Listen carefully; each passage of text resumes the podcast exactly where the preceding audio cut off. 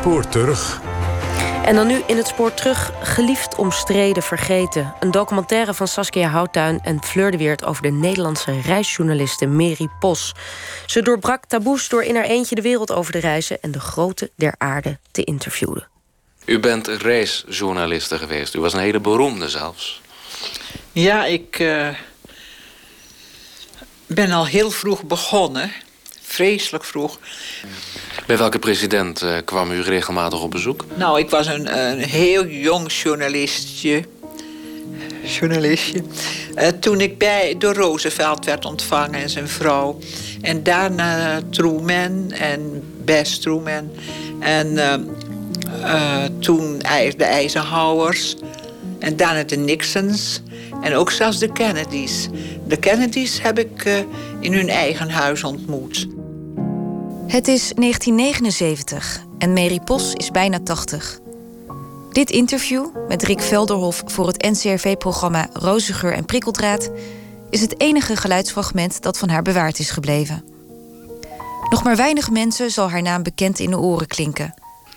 Dat was vroeger wel anders, in de eerste helft van de 20e eeuw, toen Mary Pos nog een begrip was.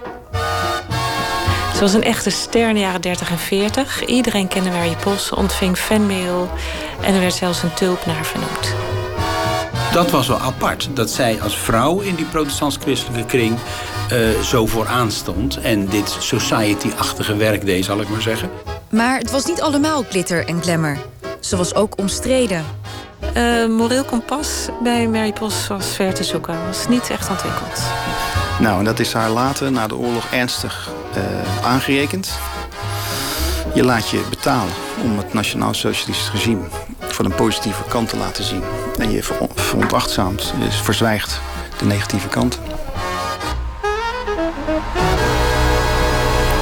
Wie was Mary Pos, deze vrouw die de wereld overreisde, die zich losworstelde van haar gereformeerde achtergrond en een voorbeeld was voor zoveel Nederlandse vrouwen?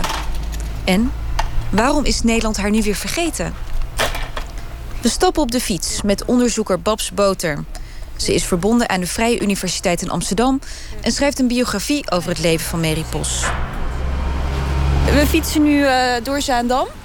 Uh, dit is waar Mary Pos haar roots heeft, waar ze de eerste jonge jaren van haar leven is opgegroeid. Ja, Zij heeft hier uh, gewoond de eerste negen jaar van haar leven. Daarna verhuisde ze naar Purmerend.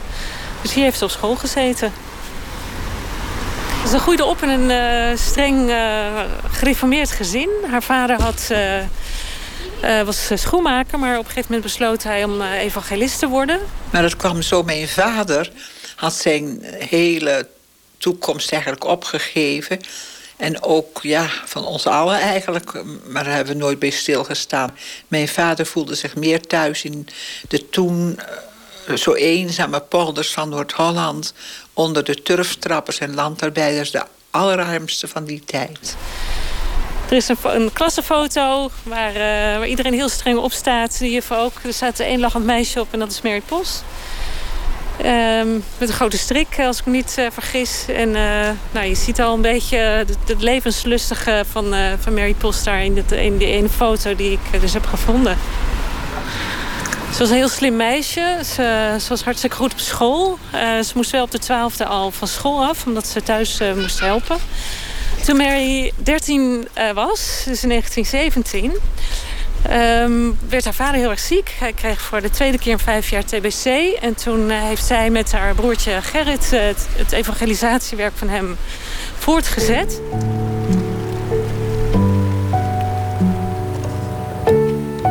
Het evangelie brengen gaat Mary niet altijd gemakkelijk af, blijkt uit brieven die ze schrijft. In de Zaanse dorpen waar ze haar bijbels en kandelaren moet slijten, wordt ze uitgejouwd door andere kinderen. Maar ze leert er ook van.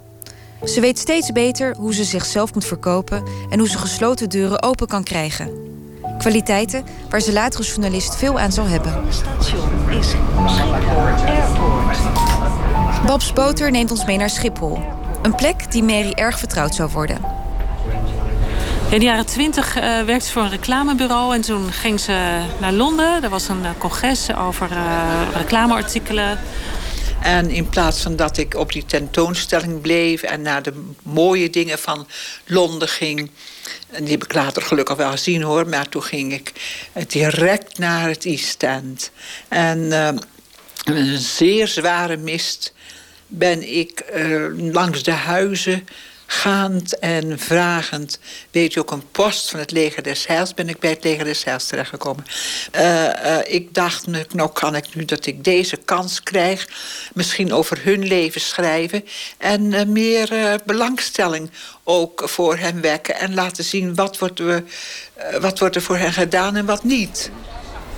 Na die eerste reis naar Londen krijgt Mary de smaak te pakken. Al gauw geeft ze haar baan op om zich helemaal aan de reisjournalistiek te wijden. Om dat te kunnen betalen, laat ze zich vaak sponsoren door bedrijven als KLM en Heineken. Ze reist de hele wereld over. En het duurt niet lang voordat de extravagante Mary uitgroeit tot een ster. Haar artikelen verschijnen onder andere in De Spiegel, De Standaard en De Telegraaf. Maar het was wel wat in die tijd dat zo'n jonge vrouw, een jong meisje, de hele wereld maar uh, ja, dat was overtrok. Dat, dat, was het ook. En uh, ik ben eigenlijk op, op al deze gebieden pionierster geweest. Maar dan was ik bijvoorbeeld al zo lang van huis en had een ontzaglijk heimwee naar huis. Maar waarom deed u het dan? Uh, ik had twee polen. De ene was uh, met de vooraanstaande mensen van de wereld te mogen spreken. En belangstelling voor mijn eigen land te wekken. Als je zo jong bent en zo jong begint, je bent zo boordevol idealisme. Je wilt alles eigenlijk wel uh, tegelijk doen. Tenminste, zoveel mogelijk doen. Maar aan de andere kant wilde ik juist ook uh, die mensen opzoeken die uh, volkomen door ons vergeten zijn.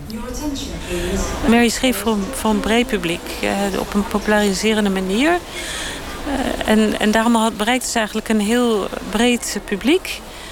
Um, tijdens haar lezingen schijnt zij veel grappen te hebben gemaakt en sprak ze op een uh, levendige manier. Ze had ook uh, lichtbeelden, dia's bij zich. En ze, ze zong af en toe en ze droeg gedichten voor.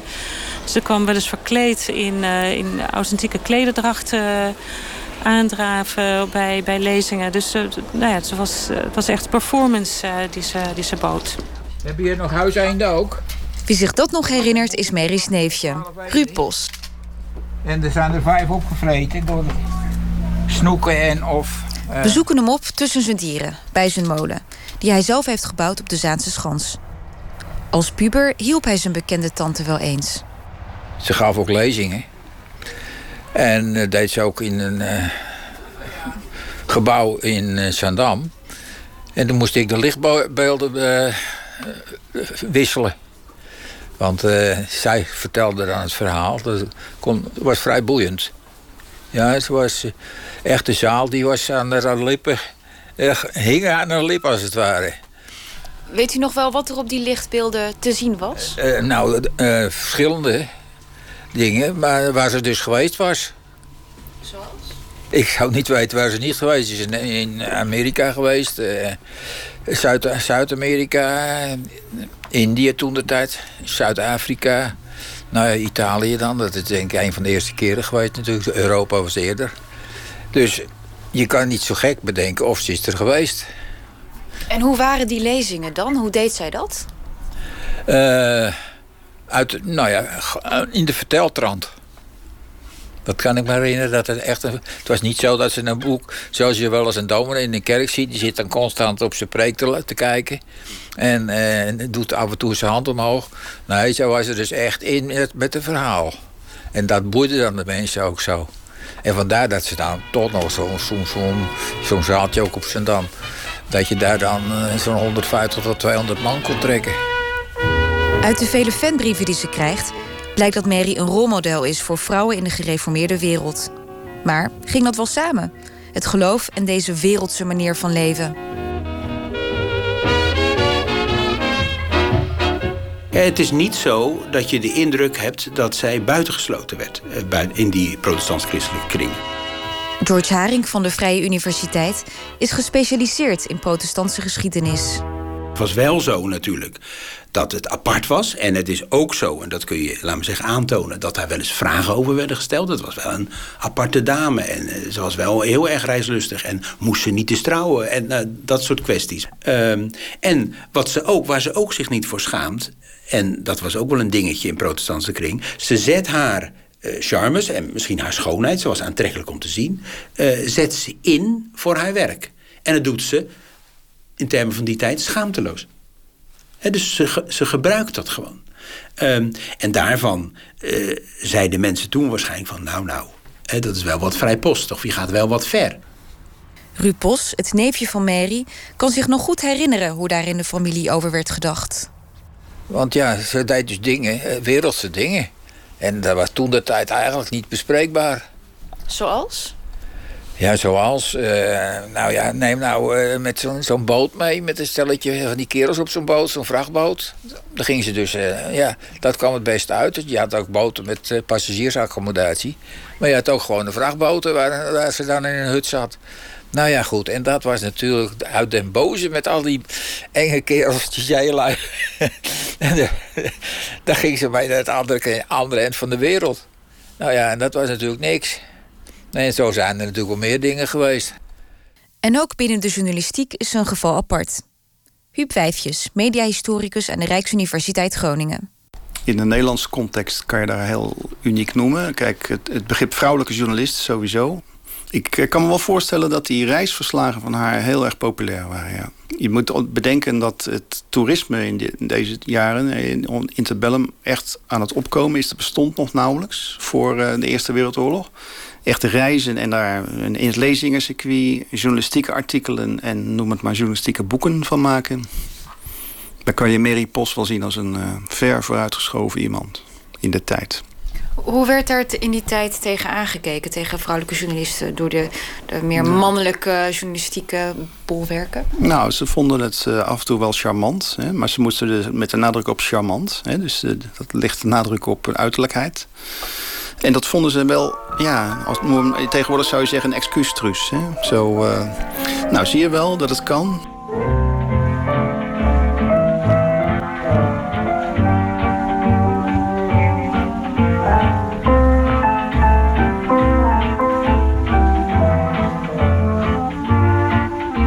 Ik kan me voorstellen dat een jonge vrouw die op reis gaat... of een jong meisje was u eigenlijk nog zo af en toe toch wel eens een eh, romantische ontmoeting had. Nou, dat heb ik ook genoeg gehad. Ik ben uh, niet van steen. Dus dat, en als je dan eenzaam bent op je reizen... dan uh, zou je toch heus wel af en toe denken... nou, ik zou het toch wel erg fijn vinden als ik van die of die kon houden. Dan kwam er ook dit bij.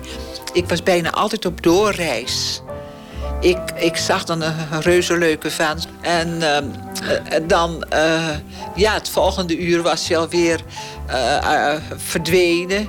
Mm. achter de horizon, bij wijze van spreken. En dan dacht je, ach, wat heb ik daar misschien een kans mee voorbij laten gaan. Maar je was blij en opgelucht dat je toch maar weer je eentje verder ging.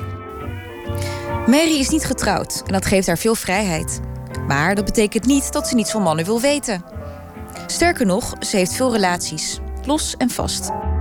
Ze houdt van sterke, ondernemende mannen. Ze is niet geïnteresseerd in de steward, maar in de piloot. Mannen in uniform.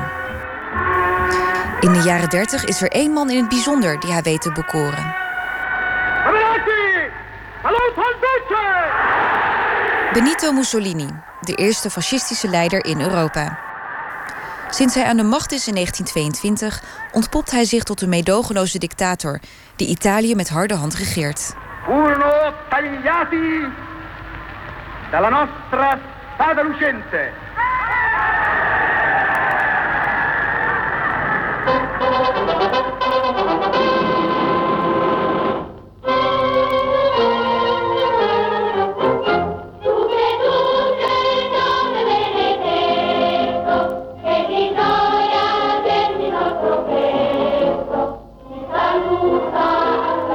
In het archief uh, uh, van Mary Puls liggen drie dagboeken die in uh, Steno zijn geschreven. En die heb ik pas laten vertalen naar het Nederlands. En dan schrijft ze in maart 1931 al over Mussolini. Hoeveel bewondering ze voor Mussolini had. En dan schrijft ze: Als ik bijvoorbeeld afbeeldingen zie van Mussolini of van andere mannen, dan interesseer ik me daar hevig voor. Mussolini is je reinste erotiek. Met een uitroepteken. En erotiek is een woord dat ze blijkbaar niet kent in het steno. Want het staat voluit in het Nederlands geschreven. En dan vervolgt: Wie weet, maar in elk geval leid ik een voortdurende honger. En een paar dagen later schrijft ze in hetzelfde dagboek: Ik verlang ook alles intens om zeker heel, heel lang om eens Mussolini te mogen ontmoeten, nog liever te interviewen.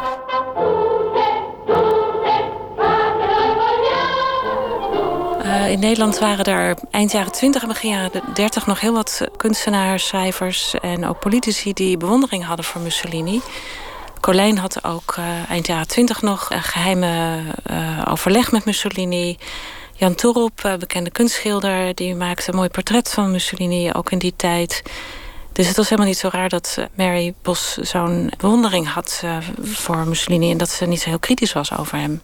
Dat geldt voor meer gereformeerden in Nederland. George Haring.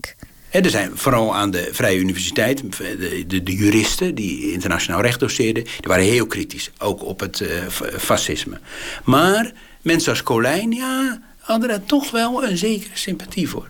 En mensen zoals Mary. En mensen zoals Mary, hoewel ik niet precies weet hoe groot haar politiek instinct was.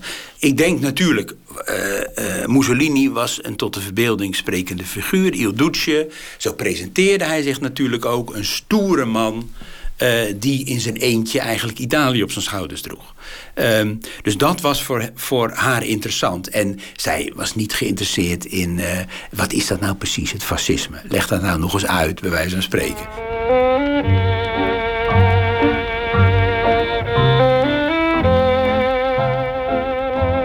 Het is 1934 wanneer Mary voor het eerst naar Italië reist. Maar het lukt haar niet meteen om Mussolini te spreken te krijgen. Wel ziet ze hem en schrijft erover in de krant, de standaard. Balkondeuren openen zich, de Duce verschijnt... en ondanks de hitte stijgt het enthousiasme ten top... onder zijn hartstochtelijke, meeslepende woorden.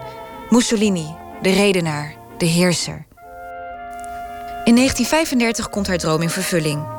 Via premier Colijn, wiens vrouw ze enkele keren heeft geïnterviewd, mag ze dan eindelijk de man ontmoeten die ze eerder in de krant omschrijft als één brok wil en kracht.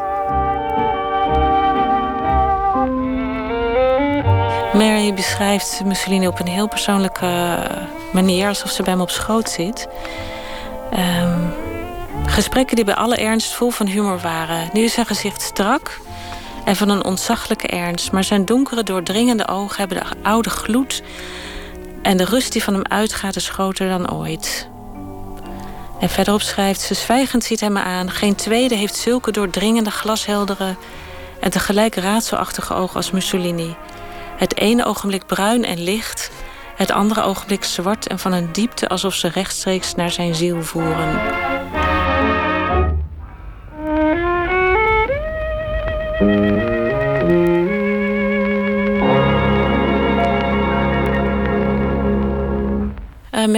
Uh, over heel veel onderwerpen met hem uh, gesprekken. Over dierenwelzijn, over de rol van de vrouw, over de opvoeding van de jeugd. En op een gegeven moment toen hij um, in oktober 1935 Abyssinië was binnengevallen... dus het huidige Ethiopië, toen werd de toon van haar vragen... in ieder geval van haar reportages wat kritischer... En toen ging zij ook vertellen dat ze in Napels was geweest bij het uitvaren van een schip met uh, Italiaanse soldaten. Ze heeft ook foto's genomen van die soldaten en die laat ze Mussolini dan ook zien. En verder heeft ze ook allerlei moeders, dochters en echtgenotes gezien op de kade, huilend bij het vertrek van de mannen. En daar vertelt ze Mussolini over. En dat was een heel persoonlijke manier om hem op andere gedachten te brengen. Natuurlijk helemaal niet politiek, maar ja, wel heel persoonlijk. Mediaprofessor Huub Vijfjes. Ik vind het nogal uh, onkritisch wat ze schrijft. Dat past ook heel goed in die tijd. Want die stukken waren over het algemeen in de jaren 30 dan, hè, ja, niet zo kritisch. Uh, waren erg gericht op het onderschrijven van wat autoriteiten allemaal vonden. En als je ziet die stukken die Mary Post heeft geschreven over hem... die ademen die geest. Hè?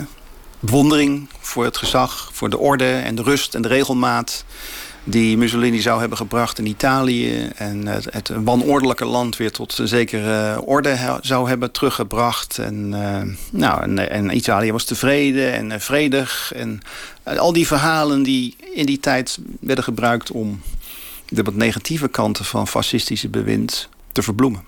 En dat is ook precies wat Mussolini ook voor ogen had, toch? Ik bedoel, hij, hij sprak wel met veel buitenlandse journalisten in ja, die tijd. Zeker. Nou, hij werd ook stevig bekritiseerd in bepaalde landen. Maar daarom koos hij misschien ook voor zijn interviews mensen zoals Mary Bos, waarvan hij kon aannemen dat hij uh, tamelijk onkritisch zou beschrijven over zijn eigen positie. Dus daarom liet hij zich, uh, denk ik, wat makkelijker interviewen. Ik denk ook wel dat.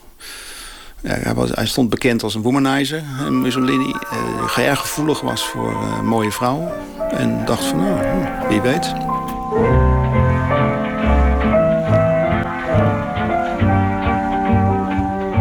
Het is zeker mogelijk dat er een seksuele relatie tussen die twee is geweest. Mussolini um, sliep met heel veel journalistes, actrices uh, en, en, andere vrouwen uit, uh, uit Italië en daarbuiten. Er lag een vloerkleed in die, die zaal met die wereldkaarten. En het verhaal gaat dat zijn persoonlijk assistent aan ochtends... Uh, wanneer een, een vrouw uh, was langs geweest om hem te interviewen... Die, dan vond de persoonlijk assistent op het vloerkleed af en toe wat haar speelde. En ook leken de kussens in de vensterbank dan wat meer gekreukt te zijn dan, dan daarvoor. En alsof dat nog niet genoeg is, is er ook een andere man die ze dolgraag wil ontmoeten. Deze beiden Einrichtungen gemeinsam den deutschen Menschen erziehen und festigen und auf ihren Schultern tragen den deutschen Staat, das Deutsche Reich. Mary wilde heel graag Hitler interviewen, ook uh, omdat ze dan de eerste zou zijn die hem zou interviewen. Dus ze was vast van plan om dat te gaan doen toen ze wegging uit Italië. En goed, ze had haar verloofde nog geschreven: wat zal ik hem vragen? Dus ze was vast van plan dat te gaan doen. Er blijkt uit latere brieven dat dit niet is gelukt. En waarom niet, weet ik niet. Uh, het lijken logistieke, praktische redenen te zijn geweest waarom dat gesprek met Hitler niet doorging. Op 10 mei 1940 vallen de Duitse troepen Nederland binnen. Binnen vijf dagen is het gedaan. Nederland is geannexeerd. En dat betekent dat ook Mary's leven drastisch verandert. Geen gesponsorde reisjes meer en dus nauwelijks inkomen voor de freelance reisjournalist. Maar er komen ook nieuwe kansen. Huub Vijfjes. Nou kijk, je spreekt hier over de zomer van uh, 1940. Nederland is bezet. En uh, Rotterdam is gebombardeerd. Honderdduizend mensen zijn dakloos. En dan komt Sijs Inkwart, degene die Nederland uh, bezit... namens het uh, Nationaal Socialistisch Bewind... Die, een Oostenrijker van origine, die kwam met het idee... dan sturen wij 6000 Rotterdamse kinderen... sturen wij gratis en voor niks naar Oostenrijk. Dat heette toen de Ostmark. Het was een deel van het Duitse Rijk. En dan gaan ze op vakantie en uh, dan kunnen ze bijkomen van al de stress van de, de oorlogsmaanden. Dat werd in de jargon ook wel de bleekneusjes genoemd. En dan nodig je nou ja, journalisten uit, laten we het zo zeggen, nodig je uit om die reis te gaan doen. Om het imago van je verdorven regime goed te houden, ga je dit soort dingen organiseren. Als je een beetje journalist bent van uh, onafhankelijke aard, dan ga je daar niet op in. In september 1940 ging Mary met een heel aantal andere journalisten... en ook met fotografen naar Oostenrijk... dat uh, toen geannexeerd was door Duitsland. Zij bezochten toen een aantal Rotterdamse kinderen... die daar werden opgevangen na de bombardementen. Ben nergens iets tegengekomen over bezwaren die ze zou hebben... reflectie op of ze wel of niet zou moeten gaan. Zij ging gewoon uh, samen met andere journalisten. Dat blijkt ook uit de drie artikelen die ze erover schrijft voor de Telegraaf. Daarin noemt ze de Oostenrijkers dappere strijders en schrijft ze: Het verblijf in de Osmark zullen de Nederlandse kinderen hun leven lang niet meer vergeten. En altijd zal dit plekje aarde een bijzondere plaats in hun hart blijven innemen.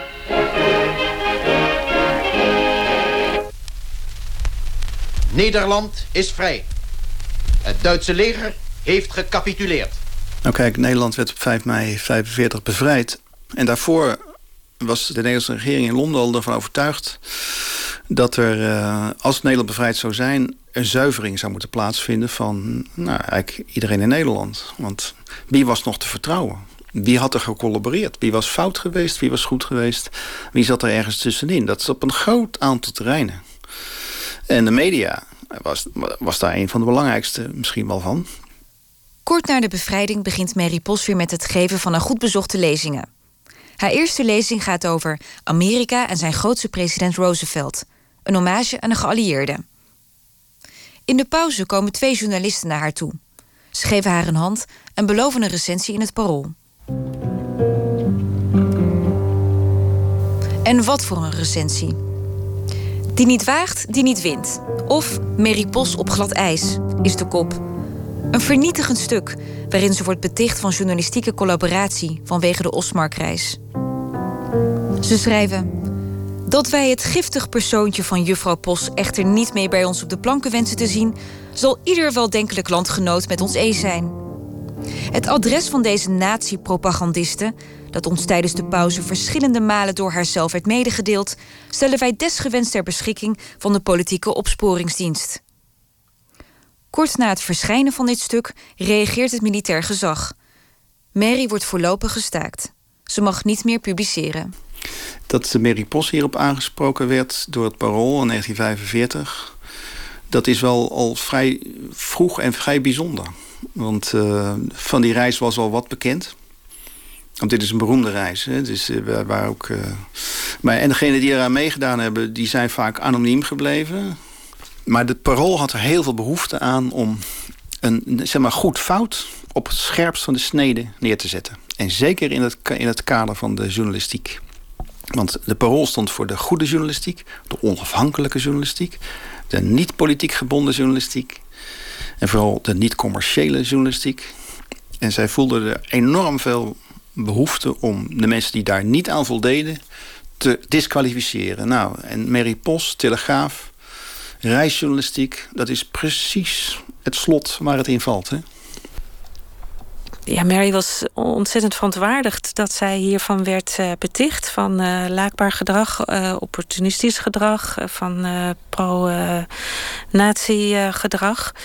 En daarom ehm, zette zij direct iedereen in om ervoor te zorgen dat deze mensen zouden bevestigen wat zij voor het vaderland betekent tijdens de Tweede Wereldoorlog dat zij juist tijdens lezingen mensen hoop had gegeven. En dat heeft zij wel op een andere manier opgelost. Ze heeft zich namelijk laten vrijpleiten door de welbestaande uh, zuiveringsinstantie, de Ereraad van Kunstenaars. Dus ze, ze positioneerde zich als letterkundige en niet als journalist.